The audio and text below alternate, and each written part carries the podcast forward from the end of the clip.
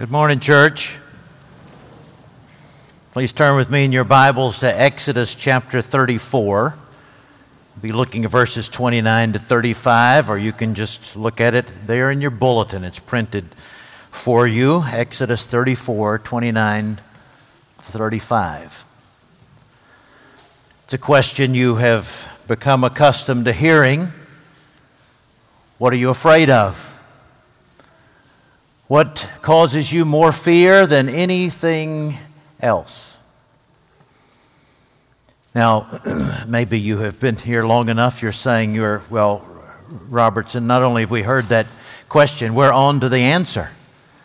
You ask these questions at the beginning of your sermon, and it's just like a children's Sunday school class. The answer is always Jesus.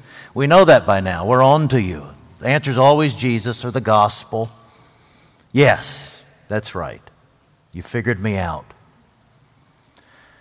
But given our correspondence, given the conversations that we continue to have, which are no different from correspondence and conversations I've had throughout the ministry, it seems like we've forgotten it already.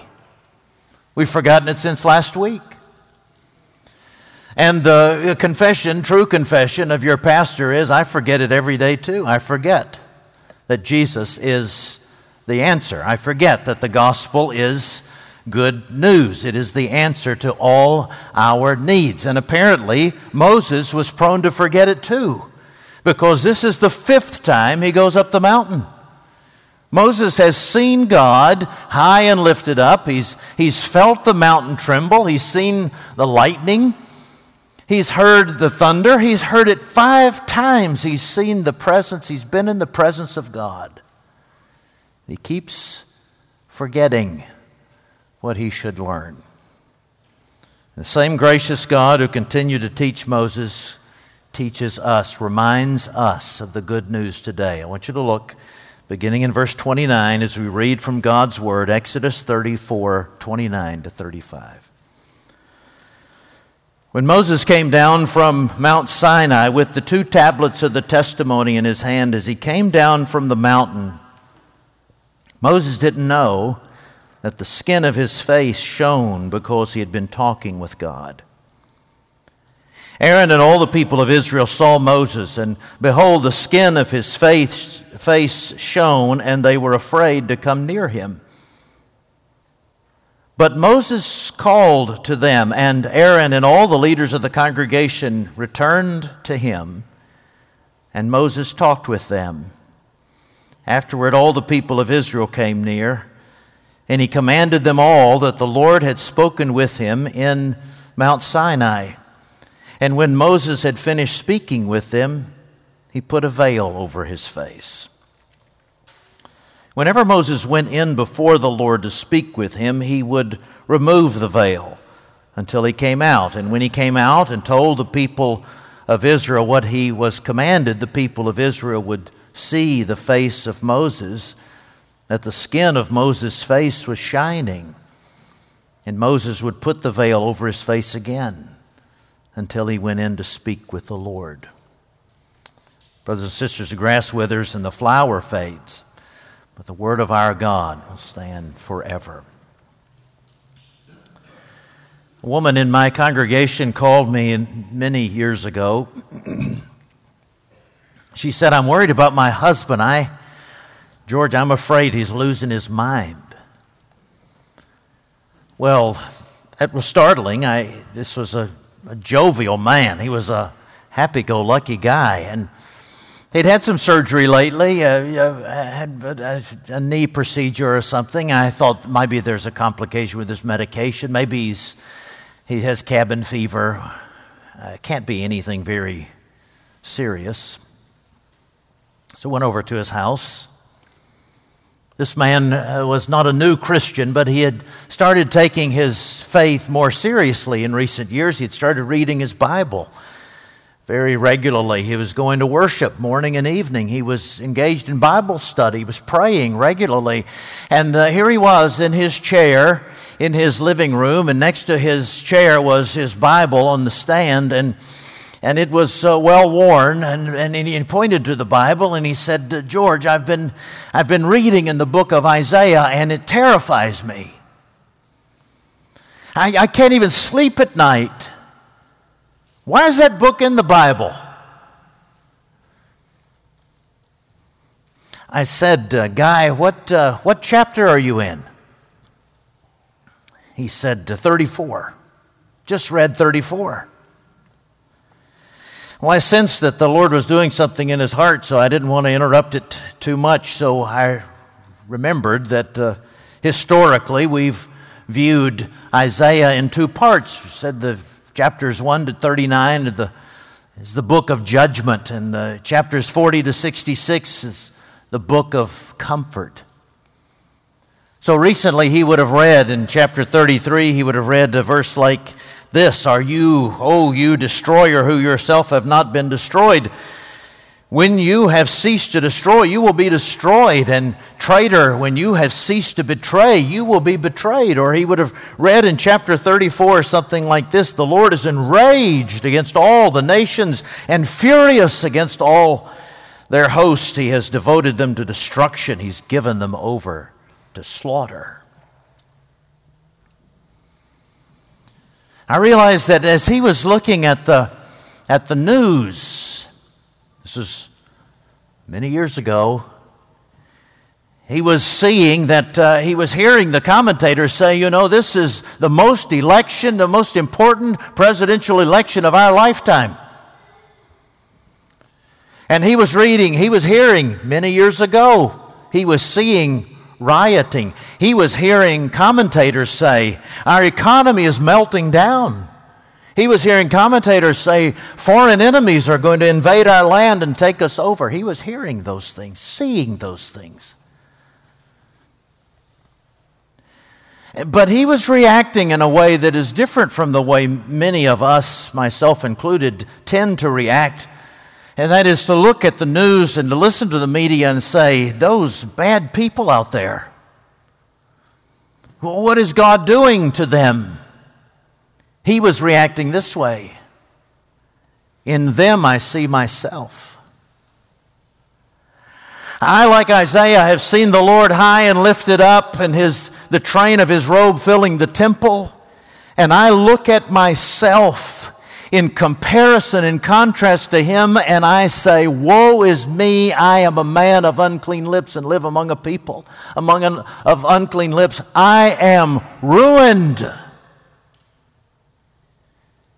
He was not comparing and contrasting himself to his neighbor or to somebody else or to some other category of person. He was comparing and contrasting himself directly to the Lord, and it terrified him. I said, Guy, uh, I want you to keep reading. No, he said, I've got to keep reading that book. I said, he said it has 66 chapters in it. I can't take, I can't take 40 something more chapters of this, like 30 something more chapters. I can't do this. I said, just keep on, it gets better. And after you've read chapter 40, I want you to call me, we'll visit again. He became a speed reader overnight. He got to chapter 40. And he read, Comfort, comfort ye my people. Tell my people their warfare is ended. I have I've canceled their sin. I came back to his house. By the time I got back to his house, he was in the, in the 50s. And I said, uh, Guy, what are you trusting in? Now, he would have said just a few months before, he was a proud man. He was a great, he was a, he was a kind man, but he was a proud man. And he would have said something like this. He would have said, Well, I'm trusting in the Lord. But you know, you've always got to be prudent. You've got to be wise. You got to make your way in this world. You got to watch your back. This time he had a very different answer. I'm trusting only in the Lord.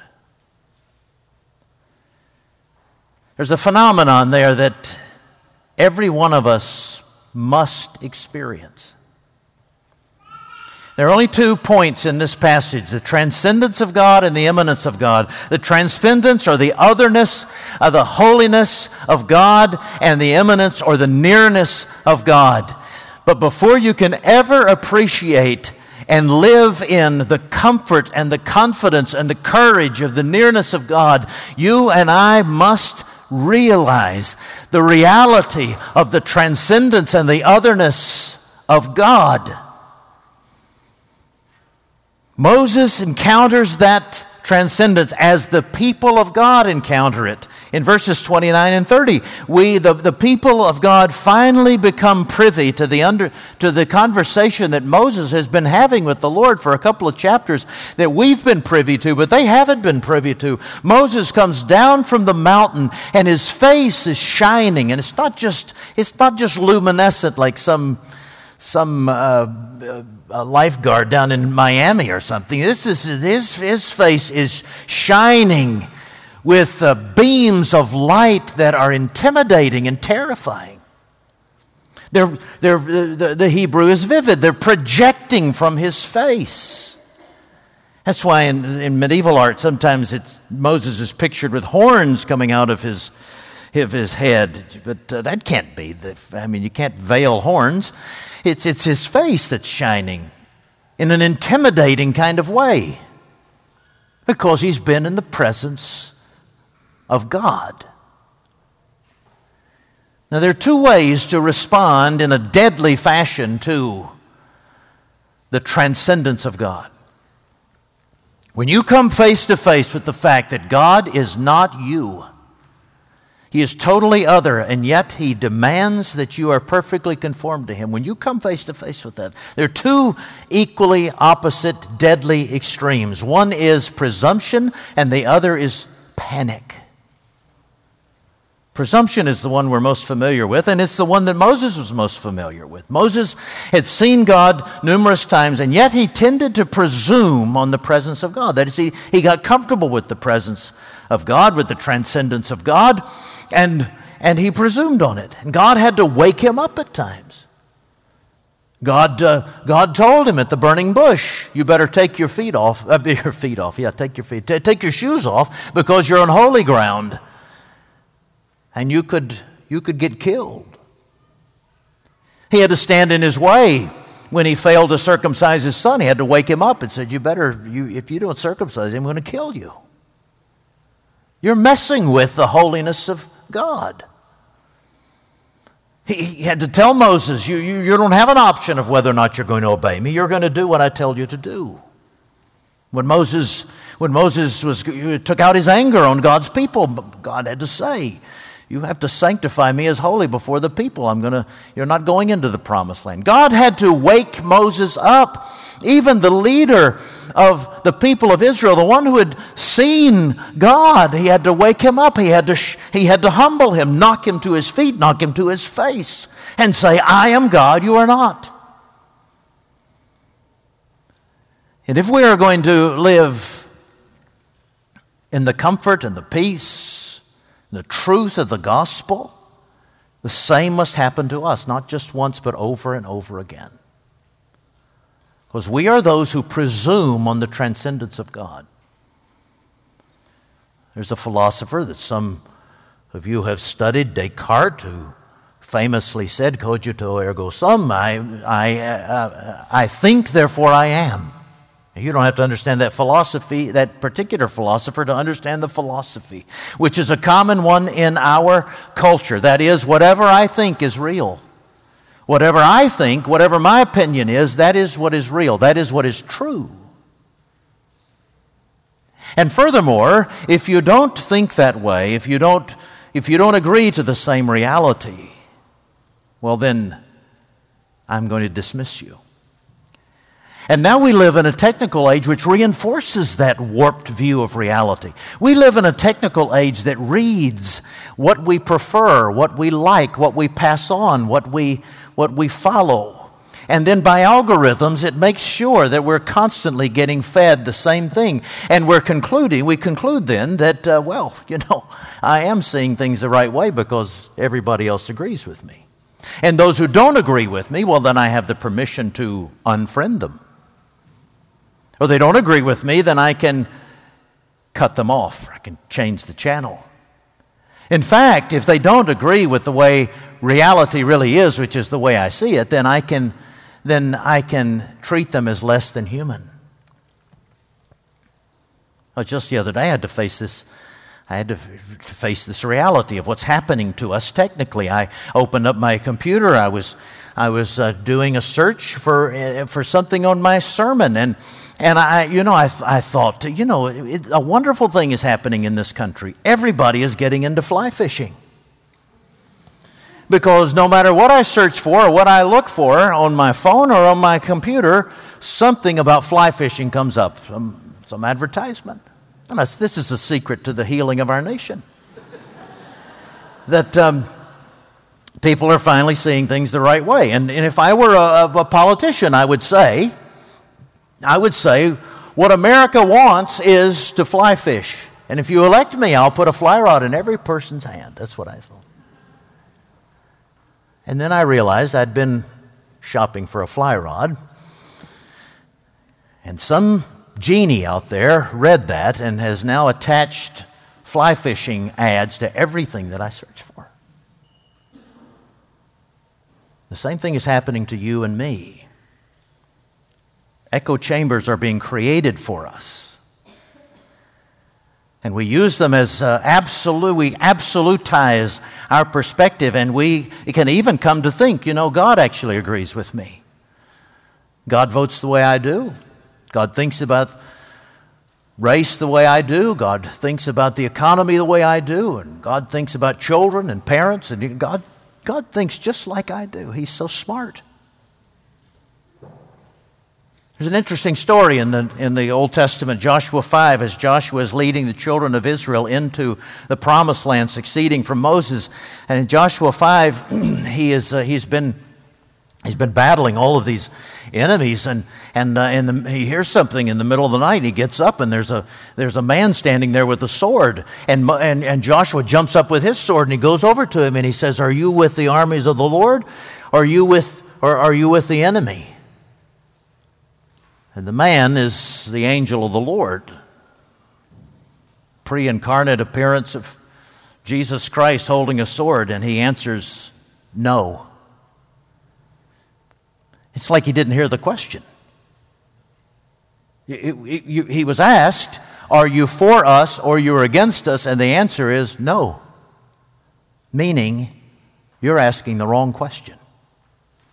It's irrelevant whether I am for you or against you. What is only relevant is are you with me?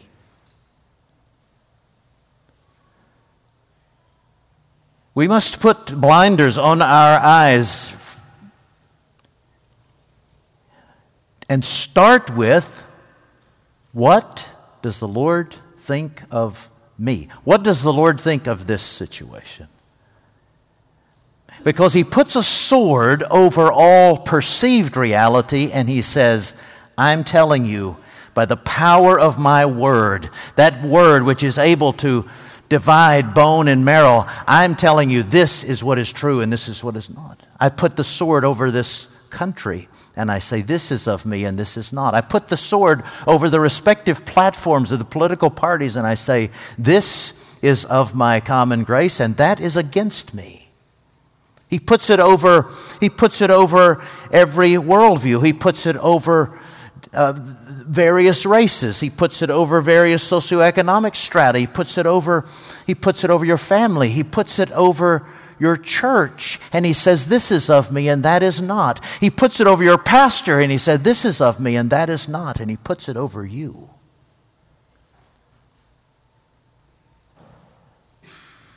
And he says, You are not the one who determines what is reality or what is truth.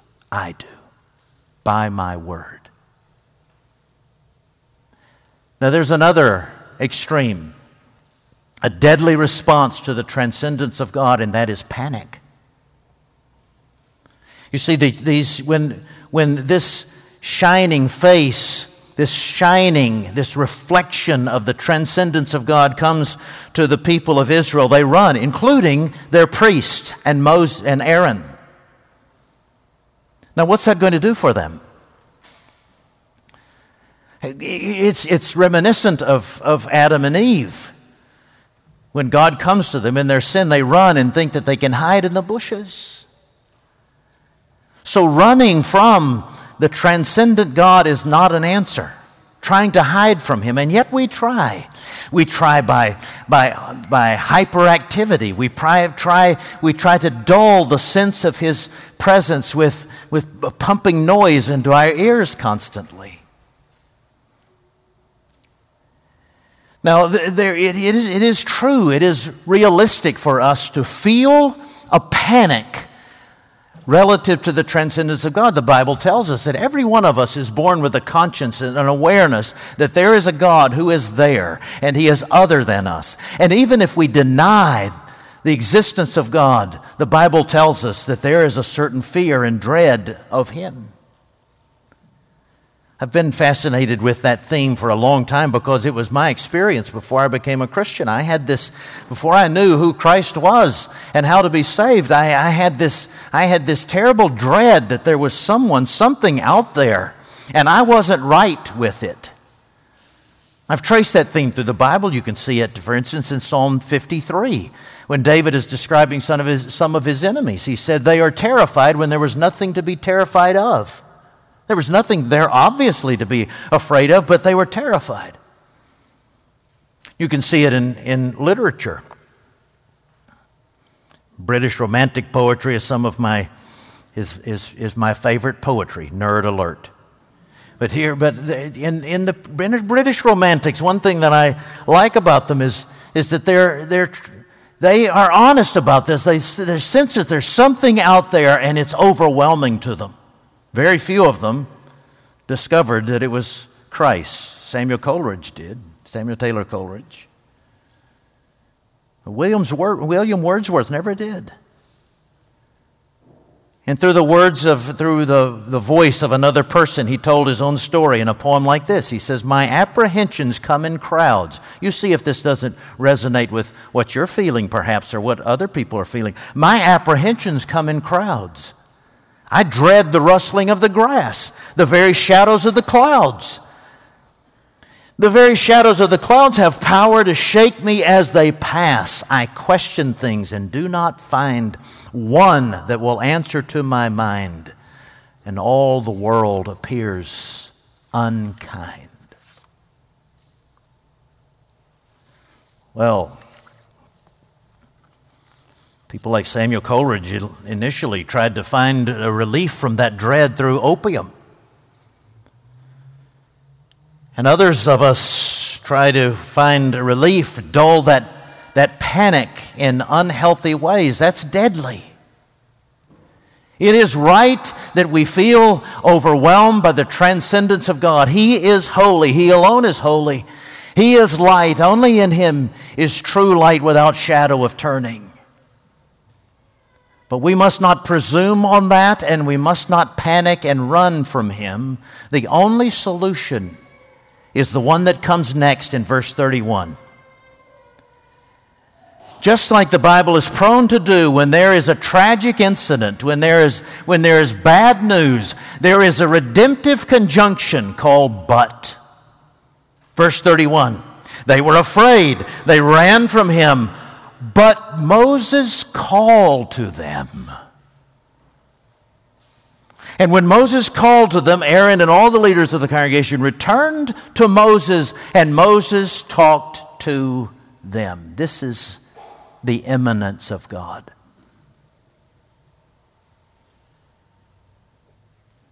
It happens when you turn to Him as He is revealed in salvation. But you never turn to Him that way until you've first been overcome by Him. Now, Paul explains to us theologically what is happening in, in, uh, in this incident. He's in 2 Corinthians chapter 3, in the early part of 2 Corinthians chapter 4.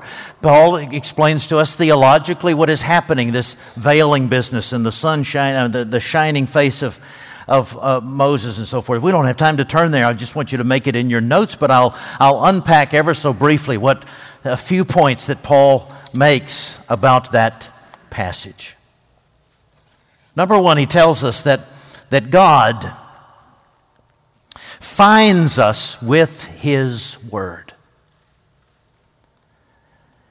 That when we are overcome and panicked in realization that we are sinful, that we are broken, that we don't see reality perfectly as he does, and we are dropped to our faces and our knees, God comes to us with the word of the gospel. The gospel is this.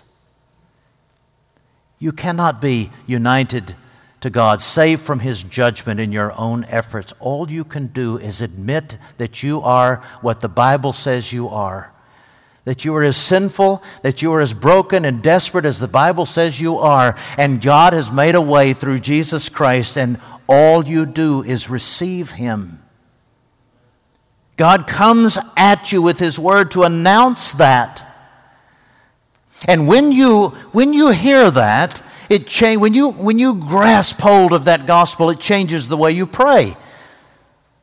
We, we do it in the, in the Lord's Prayer. You see, before, when we're outside of we're trying to stand in the face of God on our own, He is first transcendent and then eh, there's no hope of immanence. But, but when we come to Him in Christ, we learn to pray, Our Father who art in heaven. We begin with his nearness, and then we acknowledge his otherness. God comes to us by his word. He, he causes his word to announce to us the true gospel. And so, this, this shining business on, on, on Moses' face is the confirmation that the word that he is announcing to them is reliable. This is, this is not just an, an abstract thing. This is God revisiting Sinai to them. All of those magnificent confirmations of Moses as the author of Scripture now come and they're reflected in his face, and God is reminding them, This is my spokesman, and he is telling you how you may be united with me. You can trust the gospel. Now, he veiled it not just because it was overwhelming, but he also veiled it, Paul explains to us, because, because that glow was temporary. It'd fade away. And he'd have to go back into the tent. He would have to get more revelation. So God was saying to them, This is not all there is. I've got a whole lot more to tell you. I'm going to unfold it in redemptive history. It's eventually going to be manifested not just in a spoken word, but the incarnated word of Jesus Christ. So, Paul makes another point that not only does the word find us and shine us, shine on us and announce to us the good news, God glorifies us. That is, God communicates the glory of His grace to us in such a way that we begin to become beautifully conformed to His image. And, and Paul goes on to say something that is spectacular. It's, it's, it's written uh, beneath the, the, um, the, uh, the atrium in our west entrance here. The skylight is there at the, at the atrium, and around the skylight is, is, is written these words. The reference is not there, but it's 2 Corinthians chapter 4, verse 6. The one who said, Let light shine in the darkness, has shown his light in our hearts is light of the glory of God that we behold in the face of Christ. Not only does he announce the gospel to us, when we come to Christ, Jesus moves in us and causes the light of the gospel to shine from the inside out. That's all I understand of that. I read that verse every time I go by it, thinking, I, I, if I could just grasp how wonderful that is. And yet it's beyond imagination that God moves inside of us with Christ and, and reveals the sunshine of His grace. There's another point that Paul makes. And it is that that light shining on us from the gospel protects us from all harm.